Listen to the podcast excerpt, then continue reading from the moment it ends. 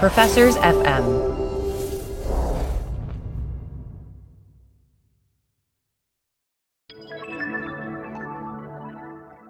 Doug, as you know, we have joined the Professors FM podcast network. So it's extremely exciting. It's like for the first time in my life, I'm going to have academic friends. This is big.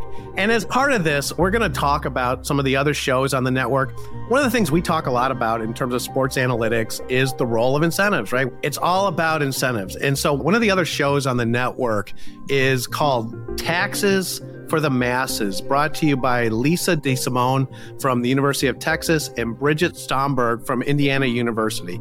And so, what these two ladies do is they dive into all things taxes. I think it's a great compliment to what we do. In some ways, there's nothing bigger in public policy than taxes in terms of shaping the economy and society because taxes change how people behave. So, you know, give it a listen. Great show.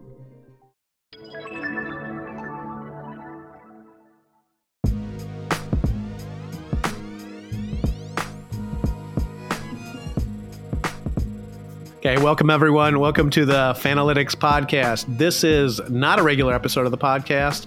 This is, in fact, class two, and that makes me a little bit excited. Um, and so I am joined by Jay Busbee. Uh, you know, Jay, I meant to look up the exact name of our class. It is called Storytelling and Analytics.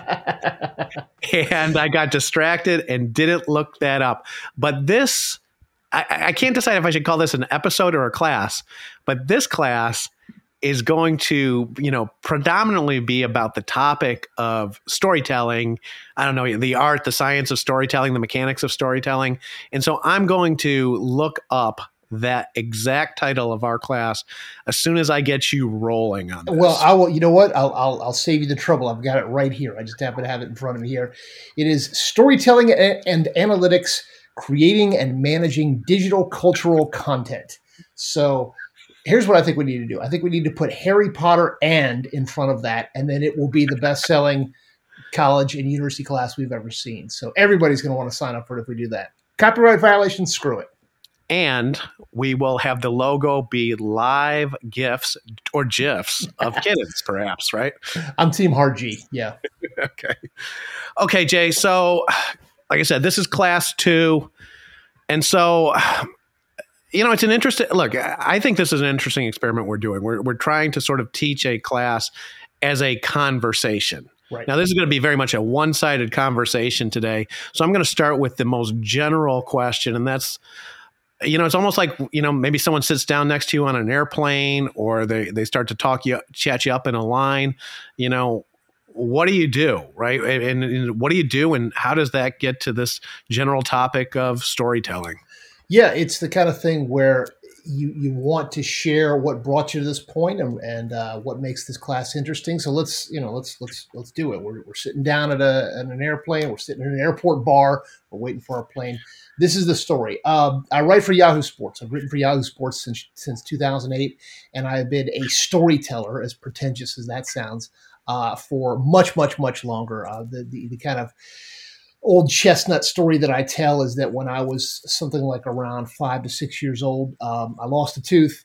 And I wrote a big, long, detailed letter to the tooth fairy with all kinds of evidence on why I should get the money and get my tooth. And the tooth fairy bought it. The tooth fairy left my tooth along with, you know, a quarter or whatever it was. So I was like, hey, this this works, and and that is the the metaphor of how I realize the power of the written word. Now, um, the trick obviously is that at this point in our cultural and media history, the written word is is diminishing in impact. Uh, but in, in, favor of other storytelling t- media, but that's what we're going to be talking about. Uh, is the way that storytelling itself, as an endeavor, persists across all media. My specialty obviously is is text, but then I also have an awareness of how it works across other media. So just to break it down, um, I, have been working for Yahoo, like I say, since 2008. I started out writing uh, NASCAR and golf, of all things. They had me writing blog posts on, on NASCAR and golf, and I've since diversified beyond that, uh, well beyond those two rather niche sports. But uh, I think that, that what keeps me interested every single day is – the opportunity to tell a new story, to reach people, to connect people. And I think that, again, it, it starts to get into touchy feely stuff, but the ability to reach someone on the other side of the country, on the other side of the world, and make them feel what you want them to feel, to influence them to feel the way that you want to feel about a given subject, or at least to give them a reaction. You don't necessarily need them to agree with you. You just want them to have some sort of reaction to what you have written.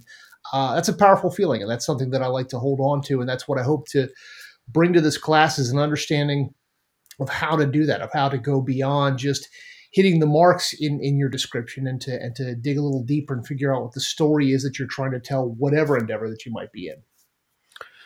Okay, so I think that is a look. I think this is a powerful idea that's just about everywhere, right? This idea that we, I don't know, we, we learn in stories, we remember in stories. Uh, I thought it was interesting that you mentioned the idea that you that you at least think about what you want them to feel, um, you know, from the story.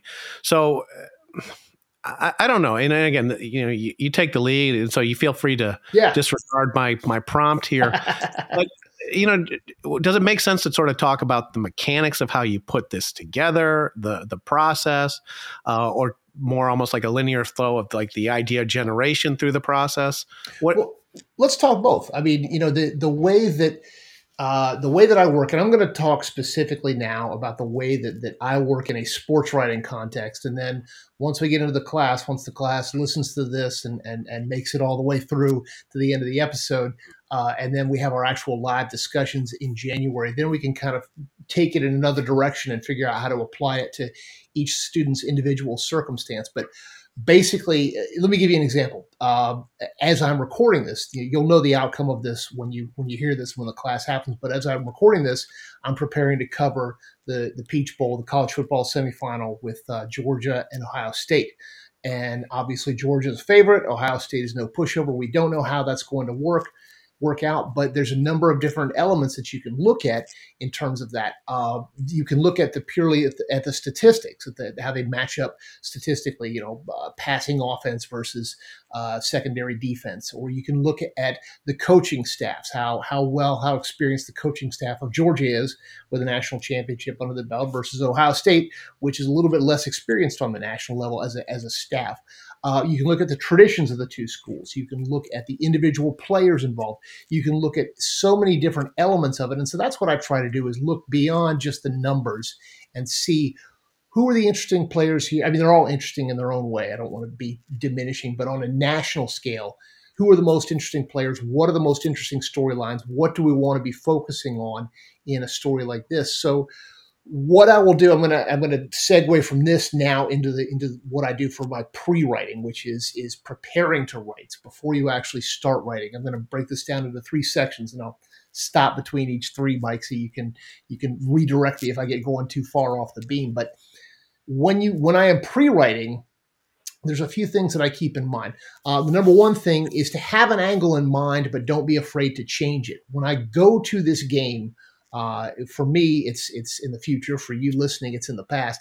Uh, when I go to this game, I have an angle in mind. I have a couple of ideas in mind. If Georgia wins this game, this sets them up for the championship, and it it uh, sets them up to be a dynasty in co- a college football dynasty. If Ohio State wins this game, it's an upset. It sets up uh, Ohio State as perhaps rising up to the level of a Georgia or an Alabama once again. Uh, if it's a close game, that means one thing. If it's a, if it's a blowout in either direction, that means another thing. So I have some angles in mind. I'm prepared before I get there, but I'm not locked into them. You see a lot of times where someone will go, and this has happened to me pl- plenty of times, uh, where I've gone and written a complete story, and it turns out the much better story is is in a completely different location. Most often, this happens when I think that a, a given player is going to be significant, and it turns out that he or she is not significant. Or the worst thing that can happen is if I if I write a good portion of my story, this has happened sadly quite a few times. I'll write the story and I will be uh, it'll be halftime and I'm thinking ah this is a blowout. I can start uh, putting it putting it away here, putting it to bed, and then all of a sudden you know what happens next. There's a the, the other team surges back and I've got to tear up everything that I've written and uh, and not and not uh, touch any of that. But the idea is to have to be prepared but not be locked in. Uh, and and along with that there are times when I certainly feel tempted to write the story or write the, the bulk of the story before the game even happens. You know, I could I could write a chunk of, of this particular game before the game even happens. But if I start expecting that, say, Georgia is going to blow out Ohio State or that Ohio State is going to put up a good battle, then that's where I run into trouble because it never is going to work out precisely the way that you expect it to. It's it's you know the old line about plans not surviving the first contact with the enemy. Once you have your plan in mind for writing, you've got to be able to be flexible and understand that that events will change. And as soon as as soon as somebody outside of your own skull starts looking at what you have written, or as soon as circumstances outside of, of what you have envisioned in your mind start unfolding, it turns out to be a whole lot different than uh, what you had expected and what you planned for. So you don't want to get locked in. And then another element of what I do is try to be aware of all sides of a story. And, and the way that I frame this uh, in my case is talk to the backup quarterback. And, and what that means, you know, in this context is when I'm writing a story, if I were writing a story about, uh, for instance, one that I'm going to be writing in the next few weeks is Tom Brady's final regular season game. He's going to be in Atlanta. Uh, he's going to be playing the Falcons, and uh, I'm going to be writing a story on his final regular season game. Who knows? It might be his final game of his career. There's, there's a chance that could happen. But one way or another, it's going to be a significant game on January 8th against the Falcons. When you're writing a story like that, you're not going to get a one-on-one with Tom Brady. You're not going to be able to sit down and say, "Hey, Tom, you know, let's let's have a little half-hour conversation about your life and career." That's just not going to happen. So you've got to look at it in a slightly different way. You've got to come at it from a different angle. And the way that I phrase it here is talk to the backup quarterback because whoever is not uh, who the the star is out of reach, but the people next to the star, the people who know everything that the star knows, the quarterback who's been there with the star he's often very much in reach. You can go and sit down and you can talk to him, and he knows everything that the star knows.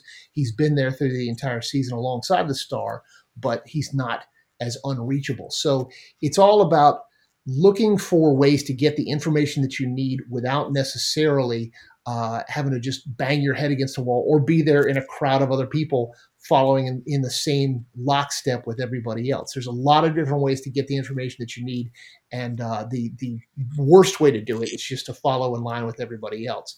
So that's kind of the preparation that I do before before I write, and then the actual. We can talk a little bit about the the nuts and bolts of, of the actual creation, which applies not just for text but for any sort of creation of any story. Uh, next, but let me let me kick it back to you and get a drink and, uh, while you redirect it. Okay. So, right off the top, how much of your uh, how much of the process is the pre-work? Uh, a lot. Um, if if it's a football game, I'll put in several days of pre-work, um, and if it depends. If it's if it's a game, then that's that's a little bit of preparation. If it's if it's a feature story, if it's a book, it's tremendous amounts of pre-work. That's that's weeks and months of pre-work of trying to reach out to people, trying to before you even start the writing process. Uh, of all of that. So you, the more prepared you are, the better off that you are. The more that you know everything about your subject, the better off you are. I've got, I think it's, it might be in camera view, it might not. The the the Earnhardt book that I wrote on on Dale Earnhardt and his family in both directions. Um, I spent years literally researching that book, digging into all kinds of files, talking to all kinds of people. I spent months and months before I even typed the first word doing all kinds of research. So the, the preparation, the more prepared that you are, the moment that you actually start writing, the easier that it becomes to do. Okay. Eh, eh, the other thing I'm hearing from this, and I wonder if this is sort of unique to sports, maybe it's unique just maybe there's a few other things like politics. I guess you've got this massive random variable um, that that occurs, right? And so a lot of what I'm hearing is uh, a need to be adaptive. Do you think that's unique to sports journalism, or is that you know more sort of more of a general kind of concept? I think it's at this point it's a general concept for everybody, isn't it? I mean, I think that that the ability to understand that circumstances can change in a hurry, um, and and you'd better be able to be flexible. Uh, then I think that that's that's tremendously helpful for anyone in this that's working in a 2022 environment to to be able to understand because so much changes so fast. Whether it's uh, the news and events on the ground, or whether it's the the platforms that you use to to either distribute or consume that news. You've got to be able to to look from a variety of angles at something and you've got to be able to understand that sometimes you have to change your angle and your approach if it's not working. So I think that the worst thing that you can get stuck in is is a rut where you're just looking at the same sources of news for news, looking at, looking for the same sources for information, trying to find the same sources for your stories, trying to take the same approaches to stories and to storytelling because if you're bored of it, your audience is going to get bored of it. If you're tired of telling a story, it's going to show through in your work. And so that's why you always want it's it's tough to do. You know, it's tough to to be constantly innovative. It's tough to constantly stay on the the the bleeding edge of culture or whatever it might be. But I think it's necessary to to at least try. Okay, the other word that I that popped in my head was this idea of when you're talking to the backup quarterback. Uh, this strike me as um, almost uh, so maybe there's this desire to differentiate but when you differentiate you know when you when you're making something different right you're going a little bit uh, opposite the mainstream you can often fall into the a situation where you're pursuing a niche yes. audience right yeah that's an excellent point i mean I could go and write a story now about, uh, oh, let's just say, um, you know, someone who lives in the hills of West Virginia and he carves his own kayaks and he rides those kayaks down a remote river and he, and it turns out that his kayaks that he's hewn out of, you know, out of pine or whatever are are the most amazing kayaks ever created by man, and and it might be an interesting story to some people, but most people are going to be like, eh, so what? The guy's creating carving kayaks in West Virginia. I just don't care. It's and and your your niche, and obviously you can find the essential truths in that story, but uh, it's you, you've got to work a little harder. Or to bring it to a more realistic example, you know, there have been times, and I'm not going to name any names or even any sports, where I've been talking to people, and I'm just like, you are not giving me anything. There is nothing I am getting out of this conversation you know, because they they they know that they if they if they speak in cliches, if they speak in just boring, yeah, we just got to take them one game at a time. Uh, you know, well, we, we put in a good effort today. You know that um, that there's not you're not breaking any new ground there, and and for some people that's deliberate. For some people, they just you know they're, they're trying to kind of keep you at arm's length. And for some, they just, you know, they don't think of those terms. They're just they, they're just there to play play their sport, baseball, football, basketball, whatever it might be. So yeah, th- that is the danger. If you get too far uh, down one rabbit hole, you start shedding parts of your audience as you go, and at some point it becomes unsustainable and and not really. Uh, the juice is not worth the squeeze, as the uh, as the cliche goes.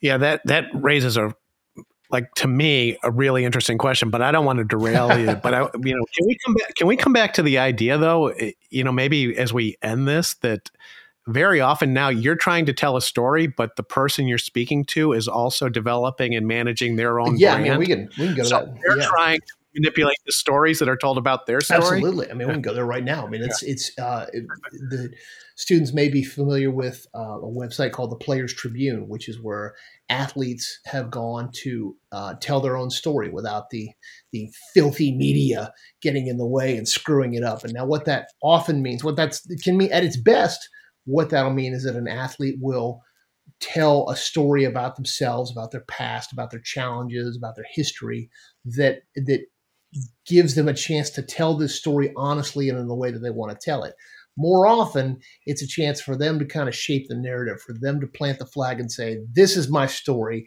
and this is doesn't don't worry about what the media tells you about the fact that I was a that I was a cancer in the locker room or the fact that I that I got into a fight with my coach every season I, I wasn't a difficult person. I was a driven person, and no one could keep up with me. You know, it's a chance for them to shape their own narrative.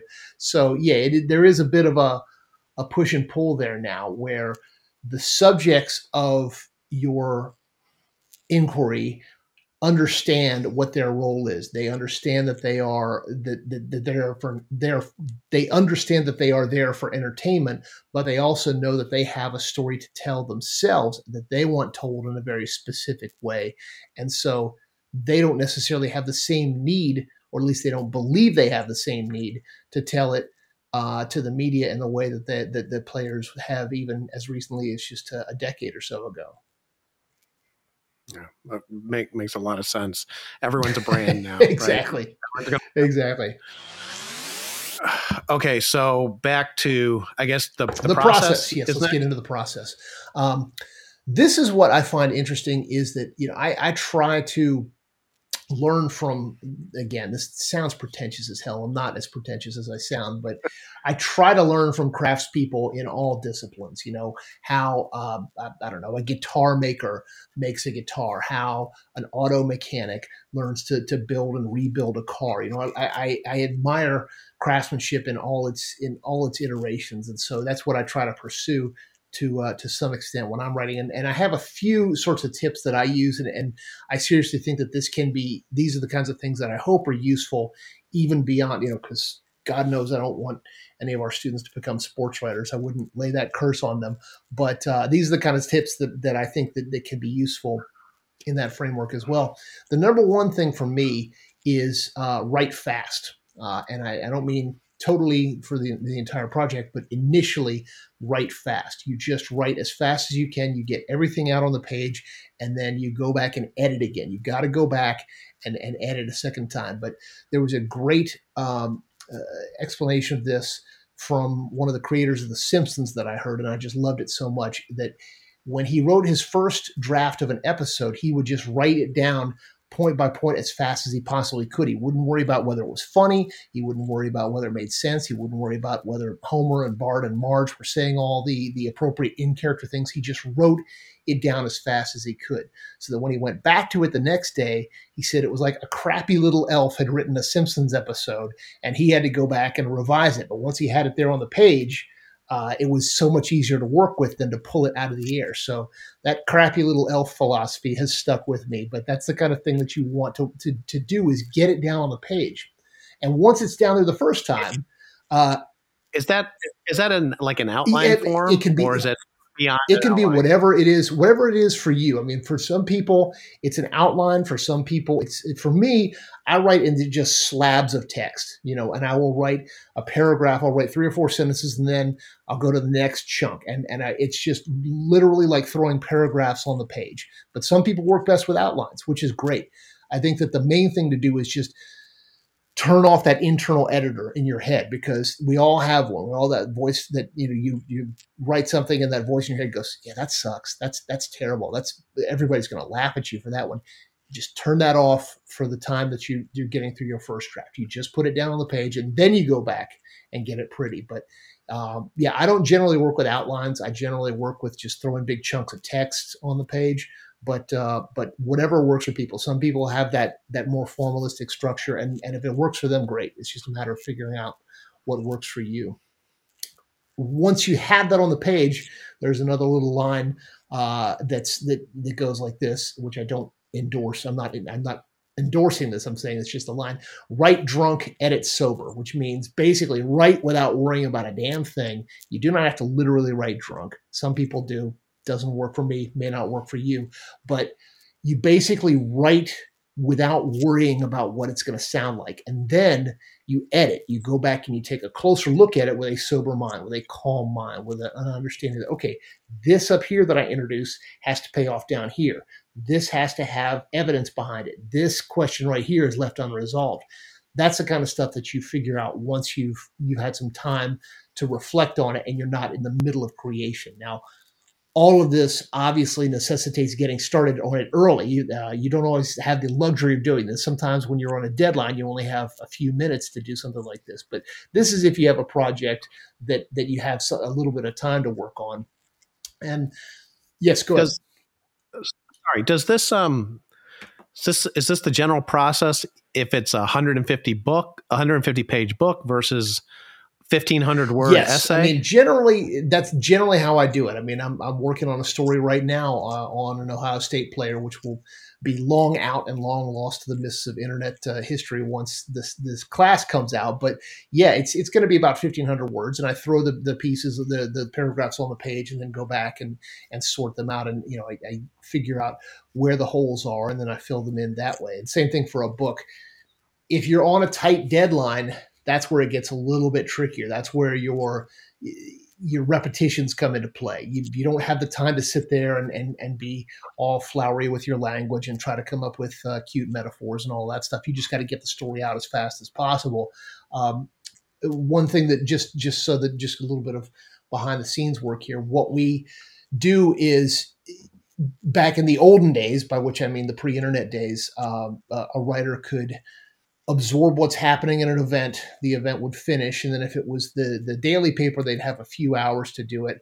Uh, if it was say Sports Illustrated, they have, they would have several days or up to a week to do it to to write what they wanted to write, to dig into detail, and to and to give a full, expansive picture. Now, uh, if you want to have something, a, an article written on a story that on a game that happens, your article needs to be done within about 90 seconds, if, if not sooner, of the, the clock hitting zero, the last out being made, the last putt falling in the cup. Because if people can't find it on your site, they will find it somewhere else. And so you need to have at least something ready when that final uh, the final bell sounds so, so what we will do a lot of times is we will have something written and then we will push it live and then we'll go back and, and add more later on. But uh, you know, there have been plenty of times where I've I've gone and had my editors finish off a story because I'm already downstairs trying to find out what's happening in the locker room or what have you. But we we have to have it done uh, at the moment that the game is over. Uh, for for search engine reasons, and you can't afford to wait around and, and wait for inspiration to strike. You need to go ahead and just knock it out that way. We can wrap up with the the way that that I handle the the after writing, you know, or the the second draft of writing. And one thing that I like to do is make sure that I am taking the reader there. And this again, this this does not necessarily apply to directly to what um, students may be doing, but but in a way, depending on the podcast, it might. Um, I want to I want the reader to see something in my writing that they would not have otherwise seen, that they can't see on television, that they wouldn't have heard with uh, with a uh, post game interview. I want them to see what happens in the hallways you know, outside the locker room after the game. I want them to feel what it feels like in a locker room that has just won or has just lost uh, a championship. I want them to to see these little bits of humanity that show you who these players are once they have have reached this this pinnacle moment of their lives. And that's the trick is bring them bring the reader something that they haven't seen before something familiar yet new and that's that's a that's a tough thing to do i mean it's that was the trickiest part about writing during uh, the pandemic was we were all looking at the same thing. We were all looking at the same TV and we were all seeing the same broadcast. What do we do to, to bring somebody something different? So whether it's it's uh, something that's actually physically happening or it's some level of analysis that you bring, some sort of, of additional analysis that you bring in, or some sort of outside source, an individual that you can bring in something to give the reader something that they didn't already have and that they couldn't get for themselves because your readers, your customers, whoever it may be, they're pretty smart at this point. They in, in 2022, 2023, they are extremely media literate. They they are smart. They know when they're being conned. They know when they're being fed something that is that that is the same old same old for them. So you've got to bring them something new that they have not already seen before. That's kind of the guiding philosophy here in in putting uh, making an article, raising it just from pushing it out the door to raising it to something higher than that. Um, I'm going to talk briefly about what to do after the first round of creation and uh, and what happens. And one thing that I do as best I can is to let it cool. And what that means is just you step away from it for a bit. And and sometimes when I'm writing, you know, if I'm writing in a press box, I will literally stand up and I'll walk away. I'll take a circuit around, even walk down to the field, something like that, just to give my brain a chance to step away from it because it's amazing what your creative mind will do. And I'm not talking about just writers, I'm talking about anybody. What your creative mind will do if you give it a chance to just cool off and then start working behind the scenes, start making connections that you didn't see, start making connections that you didn't expect. And that only happens if you kind of it's like any kind of workout. You need to have time to to rest and recover. So that's one of the things that I do. uh, to try to do that, to try to to try to make those connections and to try to make the the story more than it was originally. And then down the line, there's a couple of things to, to be aware of, and, and and this always leads into a fun area of discussion. Uh, the first thing is is learning from it. You know, you I, I always after I publish something, I will go back uh, a week or so later, and I'll take a look at it, and I'll see. All right, this made sense. Ah, this I could have done a little better. You know, this this phrase I was working a little too hard here. This, hey, I think I, I think I got a hit there. I think that works. You you go back and you look at your your own reading with kind of an honest your own writing with an honest eye, and you assess what worked and what didn't work. And this doesn't have to be in public. This is just something you know that you do inside your head and you understand what's better and what's worse and what you can learn from it the next time.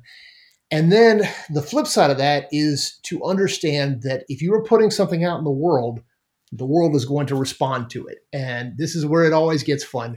Uh, this is where you have to be aware that it is not you, it is not your soul that you're putting out into the world. It is your work, no matter what you write, whether it's a story about a Georgia Ohio State game or it's a recollection of the time that your that your puppy passed away. You know, it's, it's straight from your heart. It's it's not you, it is your work. And I get criticism all the time of the stuff that I write. I get praise, but also get criticism. And and as we all know, uh, you could hear good job from from 20 people and if the one person says hey that sucks which one is going to stick with you it's the, it's that one person so uh, so the main thing to remember is when you are creating you are creating a work and that work is separate from you. And and and so that means whether it's it's it's us grading your work or whether it's somebody analyzing your work from the outside you've got to keep your your yourself separate from that. And that's something that's tough to do particularly when people are saying uh, you know you should stop writing and go you should go jump in front of a bus so that no one ever has to read your writing again. Uh, but it it is it is just your work. It's not who you are as a person. And so that's always a good thing to remember and and to just kind of dust your hands off and, and move on to the next one. But uh, that's always fun for people to hear about is the the ridiculous things that uh, that America has to say about about my work and any of our work once they've they've gotten a good look at it. And so it's it's a matter of just keeping in mind that it's it's not who you are. It's it's just something that you should let people read. Okay, so you know that was that was on one of my lists to ask about how you incorporate and use feedback. Now, you know, and, and look, Jay, as you're going over that, I mean, I just have to laugh in a way, right? When you say you get some praise and you get some hate. I was thinking praise. What's the praise? I, uh, I mean, so you, you, are you you literally still? And I don't look. I don't even know if they these you know comment boards seem to be something that have disappeared largely yeah. over the last few years. I mean, are you you're reading the public reaction because the other thought that occurred yes. to me is thick yes. skin is something you got to have. Yeah, I don't. We still have comments beneath our articles. I generally I'll take a look at them. Here's what I want to look. Here's what I want to know from comments. Did I screw something up really badly? And and this has happened. I've never had a, a situation where I've really made a kind of catastrophic screw up. You know, knock on all the wood in the world. But I have had situations where I have uh, I don't know, misspelled someone's name, or I have had a year wrong in which Florida beat Tennessee, or I've had a, I have misidentified a player or something like that, and or I've misremembered a play, and that's the kind of stuff where people will tell you in no uncertain terms, you know, hey dumbass, it, it was Tim Tebow that was a quarterback then, not not so and so, and so you, but they're not polite about it, but they're also correct. You're like, ah, you know what, that was a mistake on my part. I need to go and change that. So you want to be aware of that kind of stuff. But when people are just coming at you and just savaging you, um, or when they're just ranting about whatever the subject may be, and you're just kind of the you're the messenger that they're trying to kill, you can't worry about that. Um, in one of the one of my aspects is writing a, a, daily newsletter, and we do we we solicit, we actively want feedback from readers, and so most of it is pretty positive, but every once in a while, you know, you'll you'll write something and somebody will go, "You're insane. You're wrong. You're horrible," and you know, it, it again, thick skin. It doesn't really bother me. It actually doesn't bother me at all. The only time when it, the only time when it really bothers me is if I know that if they hit on something that I know that I had not put in the preparation for, or that I know that I had not done the work for, or that an aspect that I didn't consider. Hey, did you think about this aspect? And I'm real, I realize, eh, you know what? I didn't think about that. And so that's the kind of stuff that makes me pause. But in terms of insulting me, no. I mean, I've I've heard it all, death threats, all of it. Yeah, it's it's interesting, right? The when when people become anonymous, the tone changes and all sorts. But you know, the other thing I and I think this is an important thing. It's you know the, when people are judging, and, and I don't think it matters. I, I, agree with you. I don't think it matters what the content, whether it's a podcast or writing or a academic journal article. People are much more forgiving of themselves. You know, everyone's happy to have 98% accuracy, but readers are always going to oh, demand oh, 105% yeah, yeah. accuracy. Right. And by that, I mean that the, there isn't even wiggle room for things that are a little bit, you know, questionable. Okay, um, I'm going in reverse order of some of the things that occurred to me as as you were going through the the process.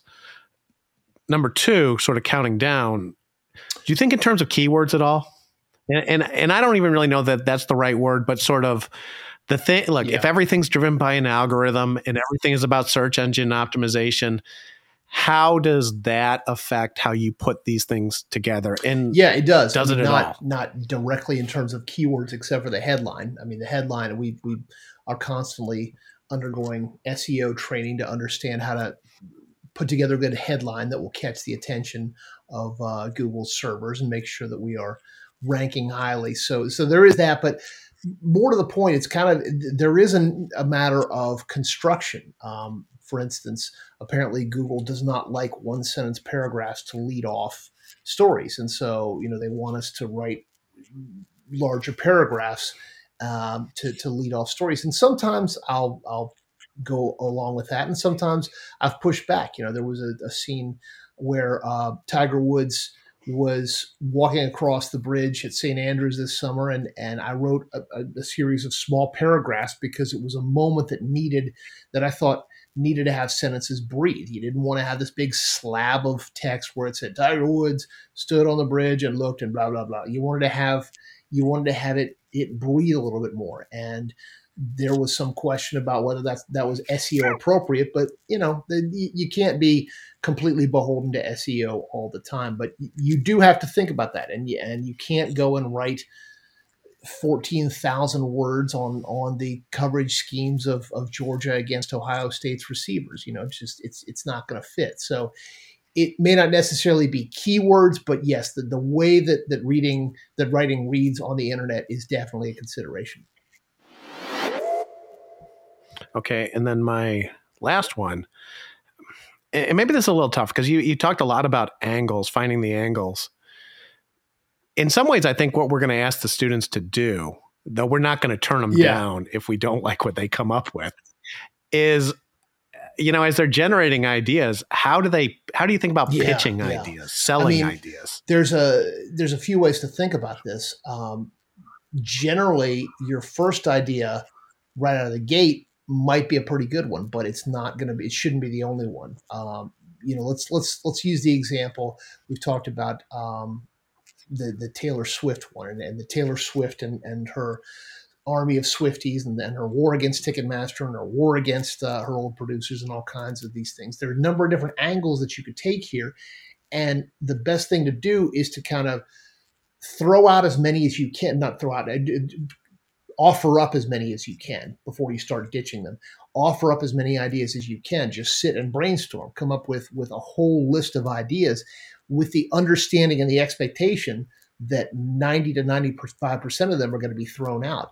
It's it's like having a conversation, you know, you and I have conversations and, and we'll start out talking about one thing and we end up talking about something completely different that we wouldn't have gotten to or wouldn't have thought about ahead of time, but you get there organically. And it's the same way with ideas. If you're brainstorming ideas, you might suddenly get to a point where you're talking about Taylor Swift's connection to whatever it might be, third world economies that, that rely on her music to, to power their engines, whatever it might be, something absurd like that. But uh, it's it's the kind of thing where as long as you're able to keep these ideas coming and not be satisfied with the first one, not say, "Yep, um, we're going to do a, a, podcast on Taylor Swift, and that's it. We're done. We're out. You know, that's that's not what you want to do. You want to be generating these ideas with the understanding that most of them will be thrown out. And again, that goes back to the idea that it's not you, it's your work. You know, you but you know you're going to spend time creating ideas and and only one of them is going to make it through, but that's why you that's why you spend all that time creating all those ones that didn't make it. Sounds good. Um, anything that we're missing? I, I think you know we want to as pre-work for the class or as sort of just general the public general public following along I think 45 minutes yeah. is always a good chunk. So what else have we what have I what have I failed to You have failed in nothing, sir. It's been great. Uh, the the whole idea here that I just want to get across to people is it's it's yes, what I'm doing is for a specific subset of writing. You know, most people are not going to be writers and most writers are not sports writers, but the idea of creation and the idea of of coming up with multiple ideas, testing these ideas, uh, workshopping these ideas and seeing what sticks, that's a kind of, of, of skill and an ability that will serve you well no matter where you head after this in academia in quote unquote the real world all of it. And and it's something that i think that we could all get a little better at is just figuring out that that the more that we work to unleash that creative side of our brain the more that we will all be stunned at what we come up with and and in our own in both in our own heads and in, in discussions with others. So uh, free up your mind and you will not believe what it comes up with for you. I feel like we're going to talk a lot about pop music in this class. Yeah. Yeah free, free yourself. what was that and will um, okay and so here is you know I, I think you don't want to ask questions that you have no idea what the answer is going to be but we're going to ask these folks to do this type of creative exercise in groups.